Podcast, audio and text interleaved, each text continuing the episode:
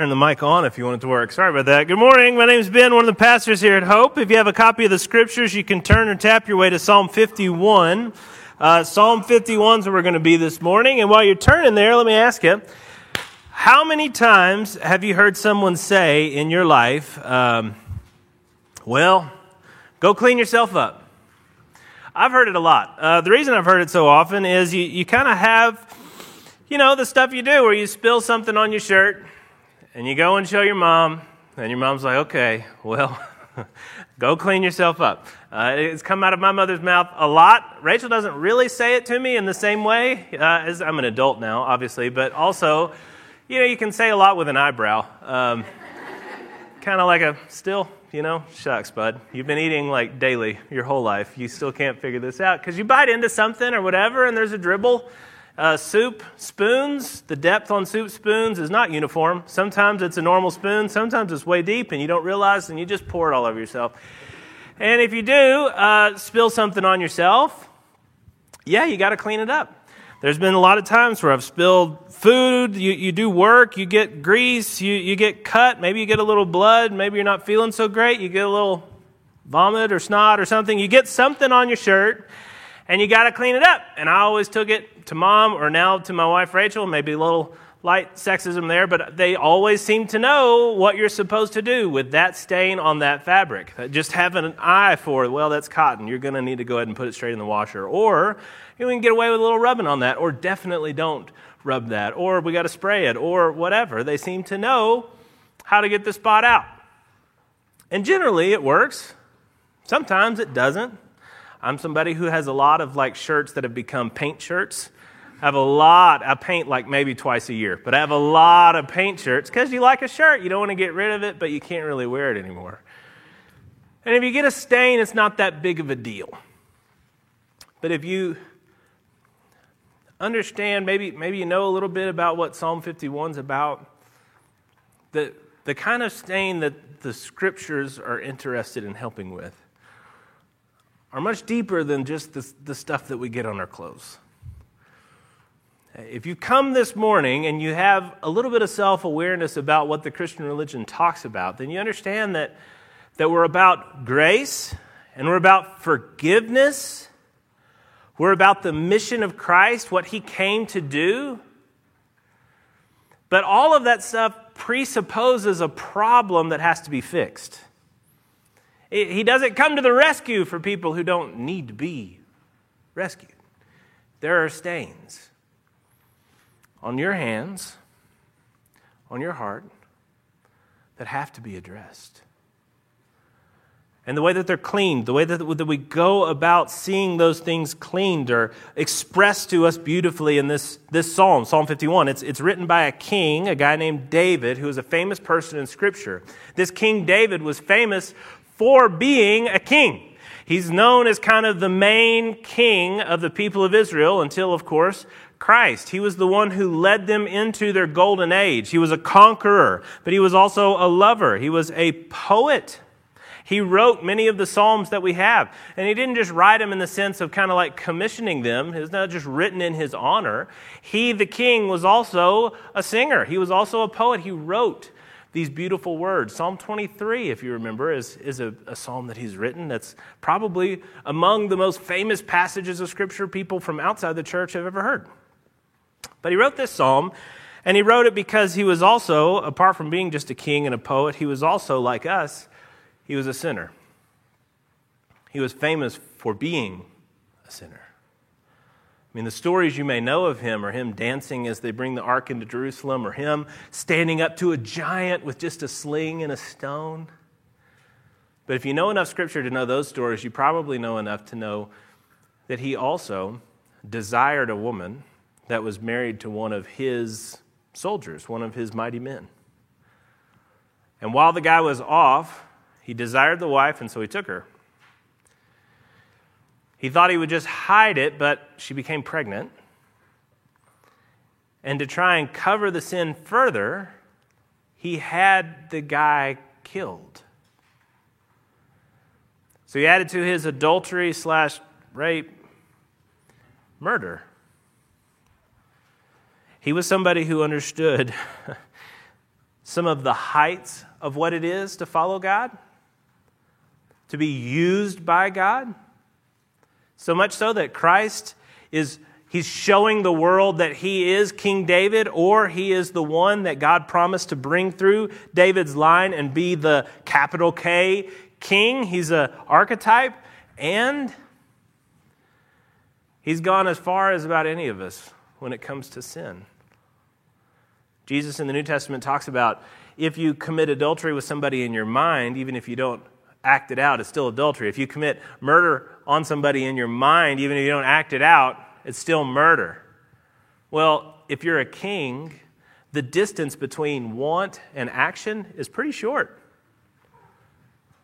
So before we judge him, I think we want to be quick to actually see ourselves in him. The thing about stains that you might have on you, shame that you might have in you. You need to feel that before you can understand the medicine. Psalm 51 begins this way David praying after he's been confronted by Samuel the prophet, not uh, Nathan the prophet, excuse me. And he's responding. He's responding in the word that we want to use called repentance. He says, Have mercy on me, O God according to your steadfast love. According to your abundant mercy, blot out my transgressions. Wash me thoroughly from my iniquity and cleanse me from my sin. This is, in a word, what repentance looks like. It's going to God to be cleaned. And here's how he's going to do it. I'm going to kind of break the psalm into a couple of pieces. The first one is that he does actually see his sin. And, you and I, if you feel guilt, if there's a time when you feel shame, we can define shame lots of ways, but shame is a dirty feeling that we all know really well. If you have those things, if you felt that guilt, if you felt shame because of something you've done to a person, the Christian religion, the scriptures, the the grace that God has given us in His revealed word invite us to look beyond that and see that there's actually a bigger problem than just what you did to that person or what you didn't do for that person. And that bigger problem is what you've done against Him. I, I don't want you to just feel better today. If you leave here with some sort of a placebo for your shame, that doesn't help anybody. We got to see it much more deeply if we're going to understand the real solution. So, walk with me through. He continues in verse 3. The first thing we got to do here, we got to see the sin. He says, For I know my transgressions, my sin is ever before me. David is, uh, the writer of the psalm, is saying, I, I, understand what I've done. And then he takes a left turn. I, I don't know that many of us would have written this with the blood of Uriah in one spot and this illegitimate pregnancy with Bathsheba over here. But he says, against you, speaking to God, against you and you only have I sinned and done what is evil in your sight, so that you may be justified in your words and blameless in your judgment. Behold, I was brought forth in iniquity, and in sin did my mother conceive me. Behold, you delight in truth in the inward being, and teach me wisdom in the secret heart. As he's walking through this sin, he begins by describing how his sin is first and foremost against God. It's against Uriah it's against Bathsheba. If you go through and read the, the story, it's against the people of Israel and further soils the hands of Joab. But he says that his sin is really, truly against God, and even that it's only against God. Why does he say that? Well, because God is the foundation. He's the one who has given all of these rules. If you take God away, He didn't really do anything to Uriah or Bathsheba. I think it's very important for you to realize this. This is a great understanding, it's a great argument for why the, the Christian religion is, is worth pursuing, it's worth having. If you don't have a God to establish what is right and what is wrong, then what's left, if you don't have a God, what's left is the rules that are made by the strongest person. It's called social Darwinism. It's a, an implication of an evolutionary mindset that doesn't have a God in it. And we can talk all about the different kind of shades in between. But I'm just saying, if you, if you say there's no God, then what he did, I mean, it, it kind of makes sense. He's the king. If Uriah couldn't stand up and protect Bathsheba, then I don't know, David gets her. Might is right is a way of describing that system of morals. I hope you can shiver a little bit as you consider that idea. And I hope you understand why it's that much more important for us to be arguing for a God who is, a God who does set right from wrong, a God who has spoken. It's incredibly important, and I think it's important for us to understand as we look at David, as we look at ourselves. Your sin against other people, while it may be the consequences of your sin that you feel most from other people, you say something, and now you've broken that relationship. So, the consequence of, of what you said, you're experiencing because of your pain in that relationship. But even in that moment, you have to realize that your sin is first and foremost against a God who has set that standard. If you go to the Old Testament, right in the very beginning, this guy, Joseph, he's one of the kind of founding members of this family of Abraham that are going to be the people of Israel. He's taken into slavery at one point. He's a slave in the house of this Egyptian leader. And the guy's wife goes after him. She likes him. And he argues back against the temptation by saying, uh, He is not greater in this house than I am. The, the Potiphar, the guy, the, the Egyptian leader, is not greater in this house than I am, nor has he kept back anything from me except for you because you are his wife. He's responding to this woman who is inviting him to adultery. How then can I do this great wickedness and sin against you, sin against me, sin against the name of my father, sin against Potiphar? No. Sin against God. When you and I have sinned, the number one relationship that has to be restored, the person who is most concerned, it's not the person you hurt, it's not you, and it's not this vision of yourself. It's God. David has come to see that, and he understands as he continues not only is his sin against God, but it's a part of his character that has to be changed fully. This wasn't a one time slip. A guy named Derek Kidner, as a commentary on the, the Psalms, says this crime David now sees was no freak accident. This isn't a problem that was a one time thing. And you can tell yourself that to try and minimize your shame, right? Well, I'm always a good guy. This was just a, you know, this just, uh, it just had happened this one time, these extenuating circumstances. The, the, the temptation was just so extraordinary. And this one, but that won't happen again. I'll never do that again. Have you said that and believed it ever? You can say that to try and get the other person to forgive you more quickly. But repentance involves truth and the truth is that it was in David's character. An extreme expression of the warped creature he had always been and of the faulty stock he sprung from. Listen, if we're going to be clean, we can't be made clean by fixing one aspect of our behavior. You know, if you have mold in a house, you can't just scrape it off the top. You got to take off the drywall and see where else the mold is. Maybe you got to just gut the whole thing. Somebody presents with lesions, you got to figure out okay, we got to try and heal those lesions, but are they caused by something deeper?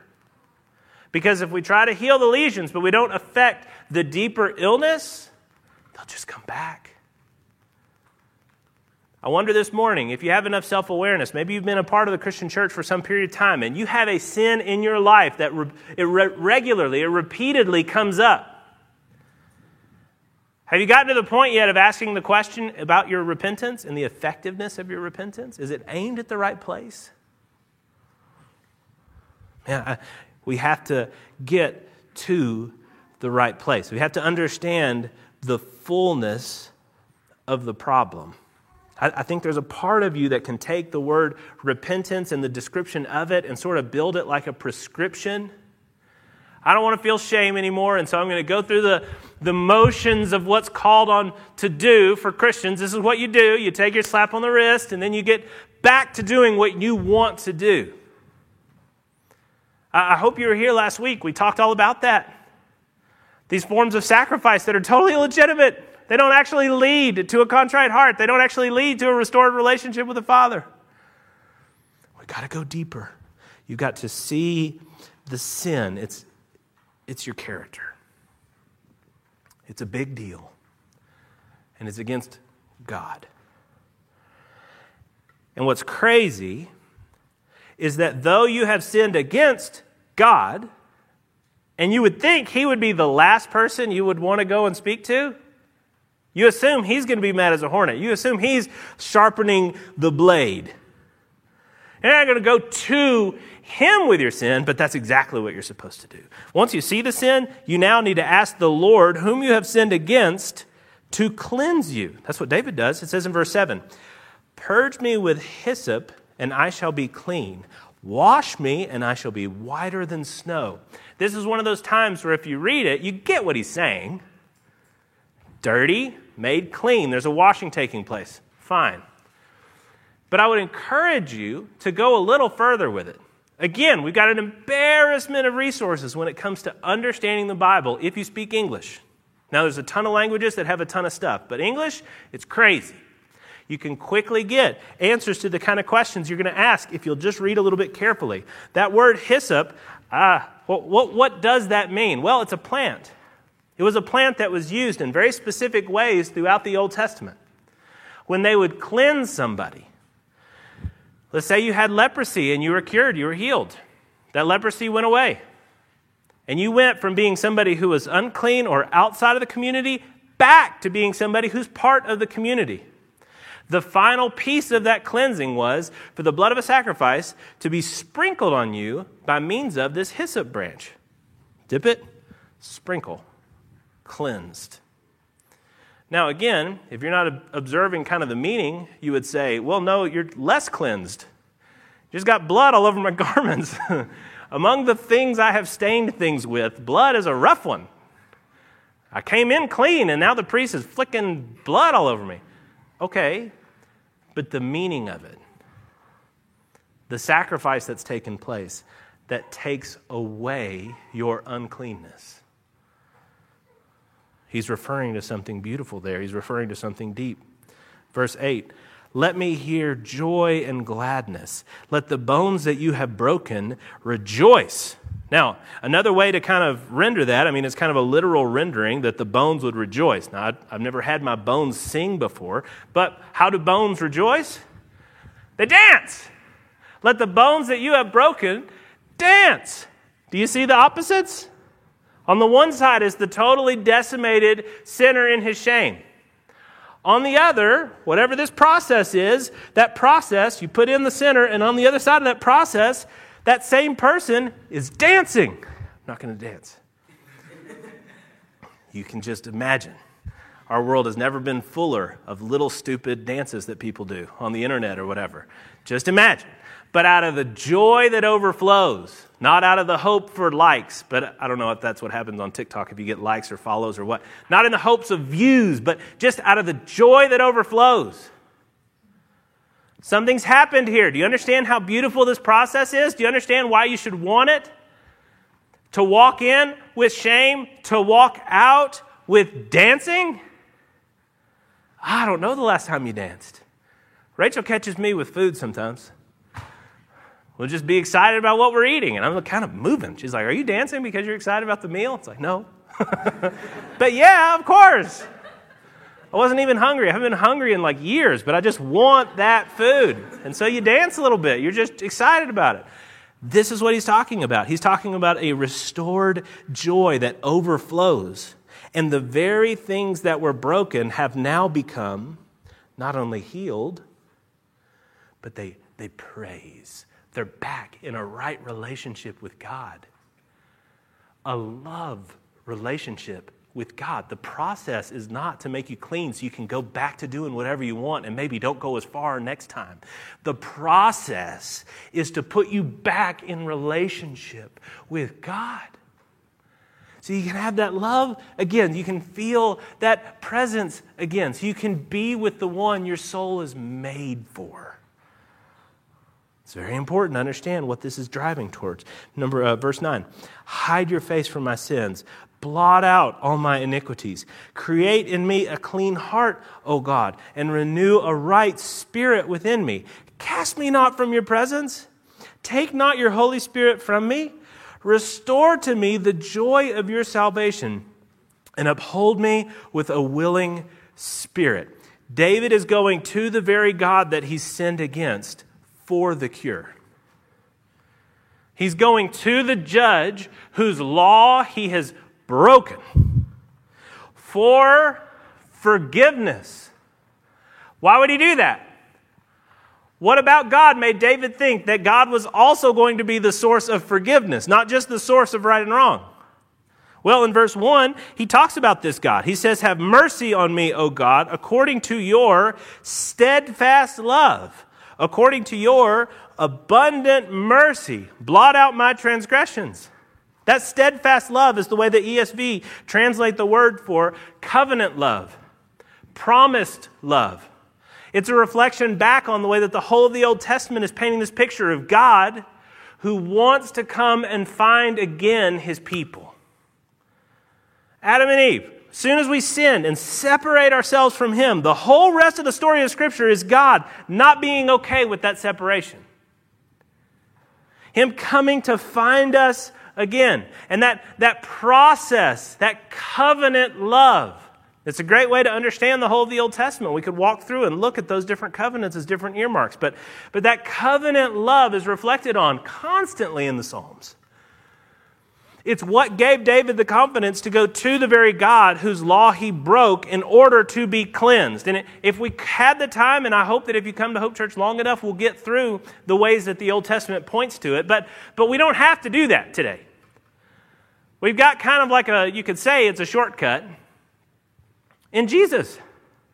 Because all of that Old Testament imagery is pointing to, explaining, expanding on, giving a multi sort of angled view on Jesus.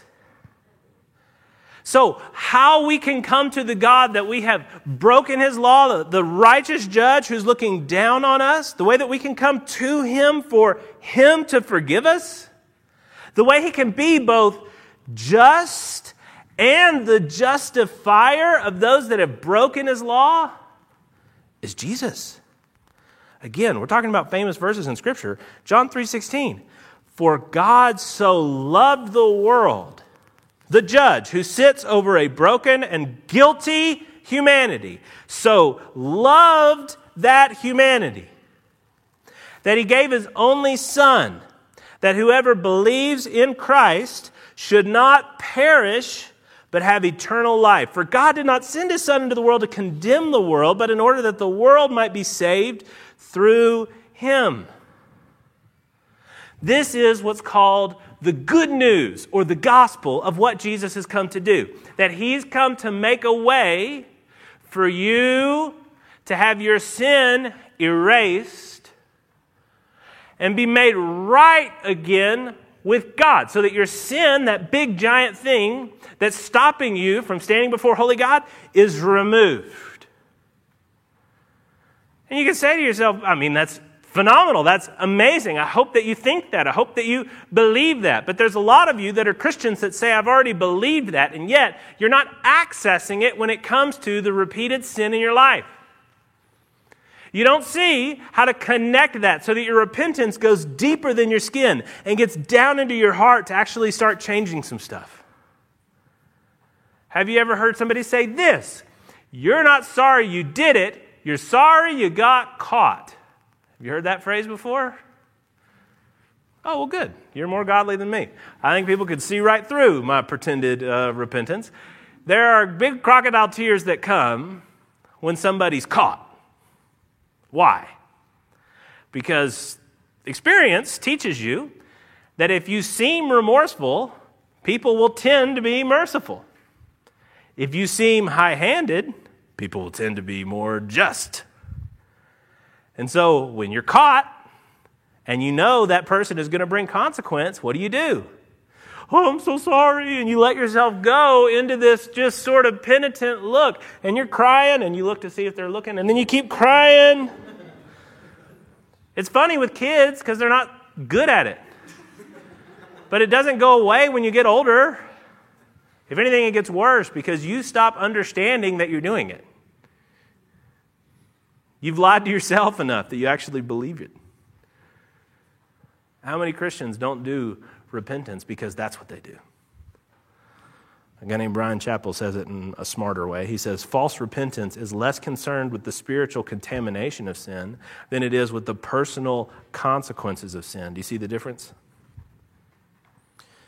True repentance is chiefly concerned with the wrong we have done to our Savior and to others. Repentance of the first kind is self preoccupied. True repentance is a selfless seeking of spiritual fellowship and renewal. False repentance flees correction.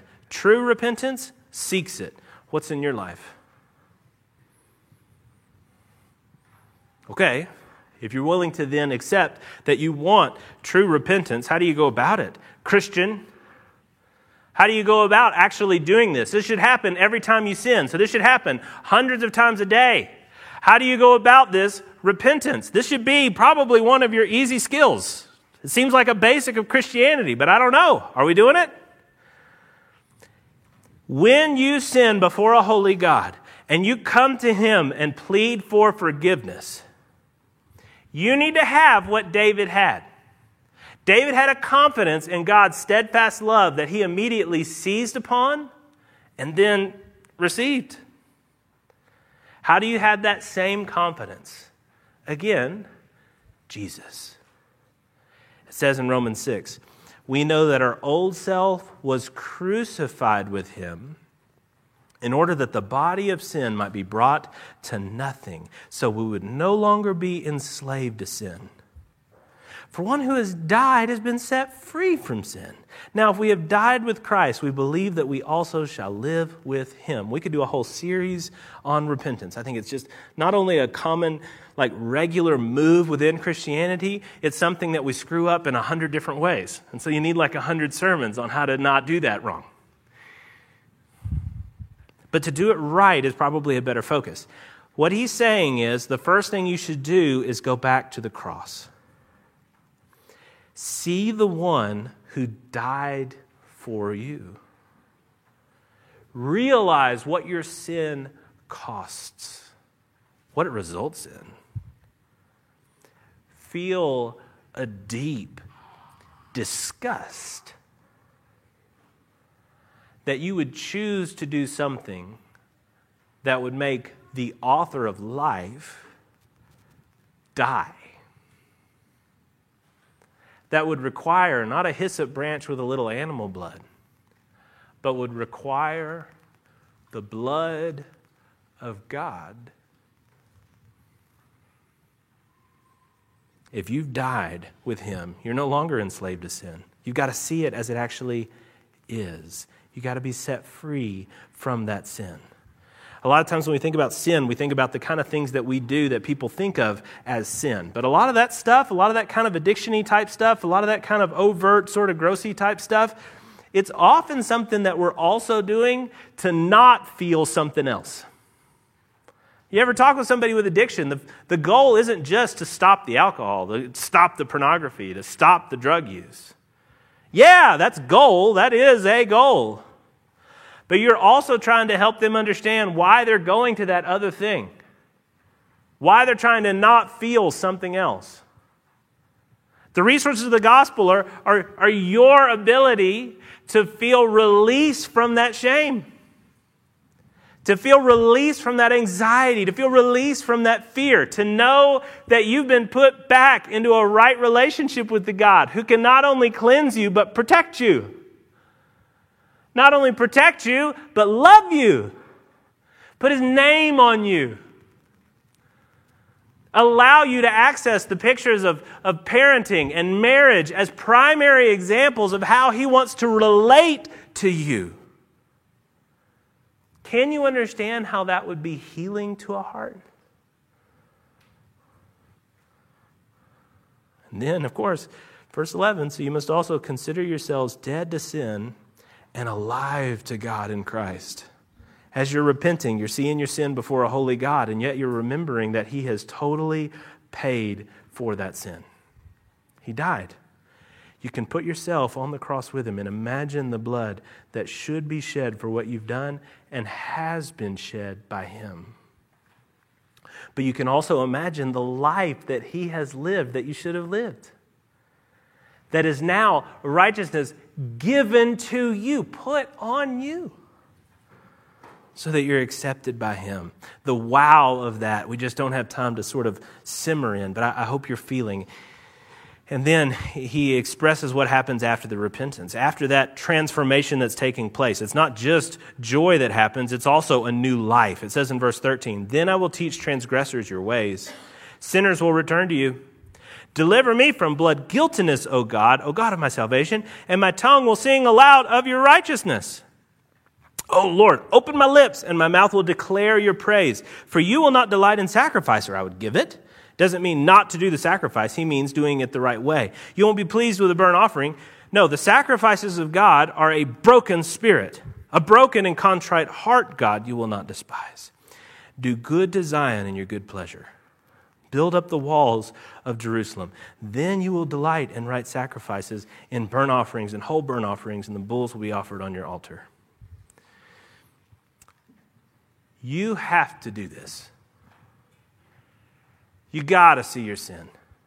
You got to go to God to be cleansed. You got to stop the sin. But the reason for all of this, the result of all of this, is joy. What would it feel like to really feel clean? What would it feel like to really feel accepted?